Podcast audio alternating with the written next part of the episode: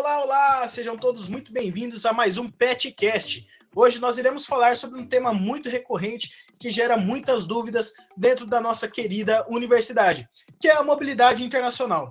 Espero que estejam todos bem e com saúde nesses tempos difíceis que estamos passando, mas sempre com a esperança de que logo, logo, tudo ficará bem.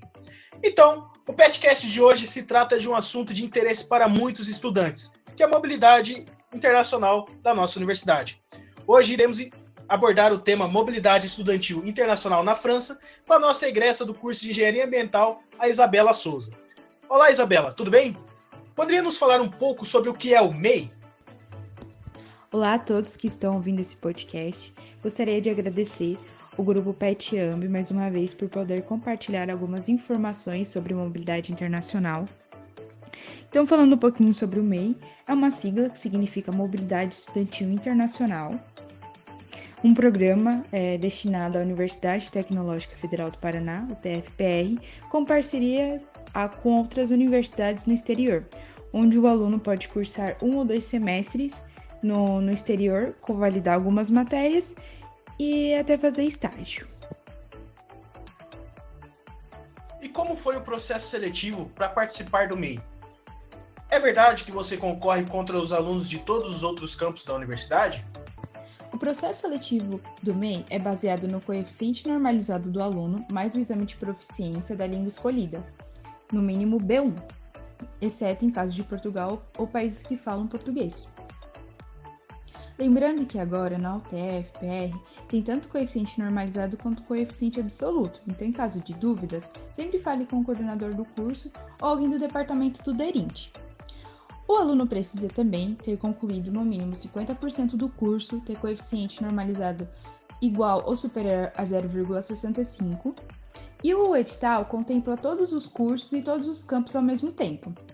A disputa são pelas vagas de cada universidade, independente do seu curso.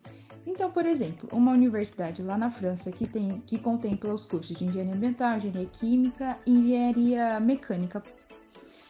Alunos desse mesmo curso que escolheram essa universidade vão concorrer pelo seu coeficiente, então o maior coeficiente será escolhido. Algumas universidades ofertam 1, 2 ou 3 vagas, então é sempre bom conferir a lista que a UTFPR disponibiliza das universidades.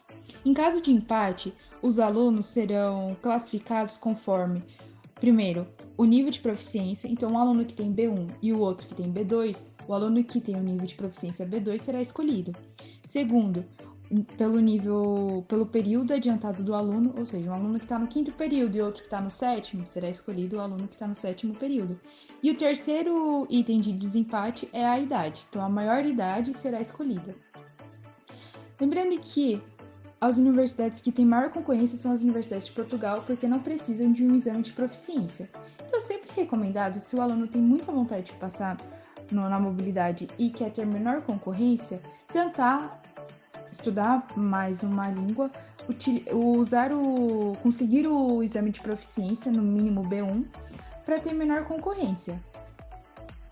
Lembrando também que os outros processos seletivos, como dupla diplomação ou outros editais que surgem para mobilidade, sempre utilizam pelo menos o coeficiente. Então, sempre fique atento aos editais e o que os editais pedem, como requisitos mínimos e também o que você precisa comprovar para conseguir a sua vaga garantida. E como você foi para a França, você precisou comprovar fluência na língua francesa, certo? Como foi realizada essa prova? Como mencionei anteriormente, é necessário comprovar a fluência no idioma através de um teste ou diploma de proficiência, no mínimo B1. Esses certificados têm que ser emitidos por escolas oficiais, são os certificados oficiais que são utilizados mundialmente. Então, quando a gente faz um curso online ou alguma escola de idioma que não é certificada, esses exames não são válidos. Alguns exemplos de exame são: para a língua francesa, TCF, DELF ou DALF; para a língua espanhola, o DELE ou CIEL; para a língua italiana, o CELI ou SIUS; para o inglês, TOEFL, o IELTS; para o alemão, o GUT Zertifikat. Esses são alguns exemplos de certificados oficiais aceitos pelas universidades do mundo inteiro. No caso da França, eu fiz o TCF, que é um teste de proficiência que tem validade de 2 anos. Os diplomas de proficiência, como o DELF ou o DELE em espanhol, eles têm sua validade por tempo indeterminado. Então, se o aluno consegue esse diploma, ele tem essa proficiência considerada pelo resto da vida, a não ser que ele faça outro exame. No caso do TCF, o exame é dividido em 3 etapas. A primeira, múltipla escolha, com a parte teórica que a gente estuda do idioma, gramática, interpretação de texto, a parte oral que a gente escuta e preenche. A segunda parte são a escrita, formação de texto. São feitas 3 redações, num tempo de 1 hora, por temas determinados pela Aliança Francesa. A terceira parte é a prova oral. A prova oral é feita com um professor dentro de uma sala, então você faz algumas apresentações, responde questões, tudo naquele idioma, no caso do francês. Lembrando que a instituição oficial que emite esse certificado no francês é a Aliança Francesa. Então, no site da Aliança Francesa, a gente encontra um roteiro, alguns exemplos do exame para ajudar os alunos a estudarem. Além tem do site o TV5Monde, que ele tem alguns exames, algumas tarefas para você também estudar, e os exames da Aliança Francesa são baseados nesse site. Então é muito interessante para quem quer tirar fazer um teste ou um diploma em francês. Algumas universidades atendem tanto o idioma nativo quanto o inglês. Então, se você vai estudar no idioma nativo, apresente um teste no idioma nativo. Se você vai estudar em inglês, apresente um teste em inglês. E qual a maior diferença que você sentiu entre a universidade brasileira e uma francesa?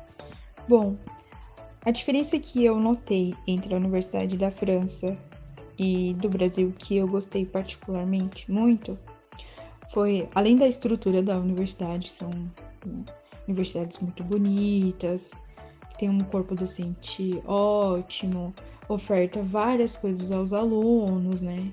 Atividades extracurriculares. Mas um ponto importante foi a relação do aluno com o mercado de trabalho. Eles ofertam feiras com as grandes empresas francesas, por exemplo, empresa de energia, automobilística, que você pode entregar seu currículo, fazer uma mini entrevista e ali conseguir talvez ser inserido no mercado de trabalho com maior facilidade do que aqui no Brasil. E lá também, no corpo mesmo tendo horário integral, alguns cursos, os alunos podem fazer de 2 a 3 estágios. Então, eles separam um período exato para os alunos estagiarem. Então, começo num estágio ali mais simples, a nível técnico, e vou evoluindo nos estágios a chegar próximo de um estágio a nível engenheiro. Então, o aluno consegue uma experiência de mercado muito grande e a universidade fortalece muito isso. Além disso, a universidade que eu estudei, o ISA Ruão, tinha cerca de umas 200 nacionalidades e eles fortaleciam muito esse laço. Nós tivemos a feira dos alunos internacionais, a prefeitura ofereceu diversos cursos, eventos para os alunos internacionais. Então, a relação cultural, relação de mercado de trabalho era muito grande. Então, o crescimento do aluno ali, eu achei que era maior do que na universidade no Brasil. Certo. E como que era o seu cotidiano lá na França? As aulas eram em período integral, assim como no Brasil, no nosso curso, no caso, que é em período integral. Como que era mais ou menos a diferença entre o Brasil, período integral aqui e lá também era integral? Como que era? O meu cotidiano na França era muito similar ao aqui no Brasil. Eu estudava em tempo integral, morava muito perto da universidade, mas os horários são muito diferentes. Por exemplo, no Brasil eu tinha certeza que pelo menos no horário do 12h a 13h é o horário de almoço ali da universidade. Na França, os horários são baseados na disponibilidade dos professores. Então, eu tinha matéria que acabava às 11 horas da manhã, então a partir das 11 horas ali era o meu almoço. Algumas matérias acabavam depois da 13h, então eu tinha que almoçar depois da 13h. Então, alguns dias eram para nós que temos horários tão fixos, aparenta ser mais bagunçado. Algumas matérias duravam o semestre inteiro, algumas matérias começam na metade do semestre e tem só alguns dias de matéria. Tive uma matéria que teve só 3 dias por conta da disponibilidade do professor e da carga horária da matéria. Então, tem essa volatilidade nos horários de aula. Algumas aulas são até à noite, porque eles permitem fazer matérias extras como alemão e espanhol. Para nós imigrantes, eu tinha que ser obrigatório o inglês e o francês. Outra coisa interessante para mim é que dentro da grade curricular tinha esportes. Então, muitas vezes a gente que estuda em horário integral, a gente não consegue cuidar também da saúde, fazer exercícios físicos. Então, lá eles disponibilizam, dentro de um ano, você faz até 4 esportes. E você pode fazer esportes extras também. E diversos esportes como tirolesa, escalada, musculação, balé, uma lista enorme de esportes. Isso foi muito interessante para mim. E com relação à acomodação estudantil, você teve essa possibilidade de se acomodar nas instalações da universidade, ou talvez até um alojamento, ou você precisou alugar um local para você ficar? Após a gente passar no edital aqui no Brasil, seja MEI ou dupla de formação, a Universidade Francesa enviou um e-mail pedindo que preenchemos diversos documentos, passaporte, declarações, proficiência, declarações, cartas de motivação, carta de recomendação. Então, é sempre bom estar atento a esses documentos e aos prazos, porque eles são muito importantes. E nessa cobrança, eles perguntam se o aluno já tem uma moradia ou se ele gostaria da moradia estudantil. Super recomendo essa moradia estudantil, em torno de uns 300€. Não lembro quanto que tá agora. Mas são vários apartamentos, assim, num condomínio fechado, com uma ótima estrutura, tem lavanderia, onde eu morava tinha até salão de jogos. É ótima a estrutura. O apartamento também, super recomendo, perto de mercados, de farmácias, e você pode escolher morar com alguém ou morar sozinho. Para morar sozinho é um pouco mais caro. Eles mesmos escolhem os alunos que vão morar um com o outro. Eu morei com outra menina brasileira. Então, eles fazem toda essa divisão certinha para não ter problema. Então, após estarmos lá, a gente recebe também o CAF. A gente dá a entrada. Quando a gente tiver todos os documentos certos franceses, visto, os documentos da faculdade, quando estamos lá na França, damos entrada no CAF. O CAF é um auxílio estudantil para moradia. Então, a gente acaba recebendo esse desconto. E também existe o CROUS, que ele também é uma agência pública que cuida desses assuntos estudantis. Moradia, auxílios. Boa parte é voltada para alunos já franceses ou alunos da União Europeia. Mas, se você vai viajar para outra cidade, às vezes você pode utilizar uma moradia CROUS, porque você paga bem mais barato. Ou às vezes você pode participar de um edital e conseguir uma moradia mais barata ou uma bolsa também. Fora os restaurantes universitários, eventos culturais, todos promovidos pelo CROUS. Então, depende muito da cidade que você vai morar e de qual é a parceria da universidade com o CROUS ou não. Mas no próprio edital ali da universidade que eles enviam para você preencher, eles fornecem essa moradia estudantil e super recomendo. Vem um apartamento mobiliado, praticamente leva só as suas malas e quando chega lá, se faltar alguma coisa, panela, talher, alguma coisa assim, você compra. Mas eu fiquei super feliz onde eu morava, super seguro, um condomínio fechado, do lado da universidade, do lado dos maiores mercados e em frente o metrô. Então, assim, a localização é ótima, a estrutura é muito boa e simplesmente a universidade cuida de tudo para você. Você só chega lá e leva suas malas. Entendi. E quanto é o custo de vida, mais ou menos, lá na França? Tem alguns programas de bolsa, de auxílios? Como que funciona essa parte? Bom, para retirar o visto francês de estudante, nós precisamos comprovar, no mínimo, 615 euros por mês de moradia, que vai ficar lá na França. Então, alunos que vão... Depende muito de quanto tempo o aluno vai ficar, se é 1 ou 2 semestres. E pode pedir até prorrogação do visto.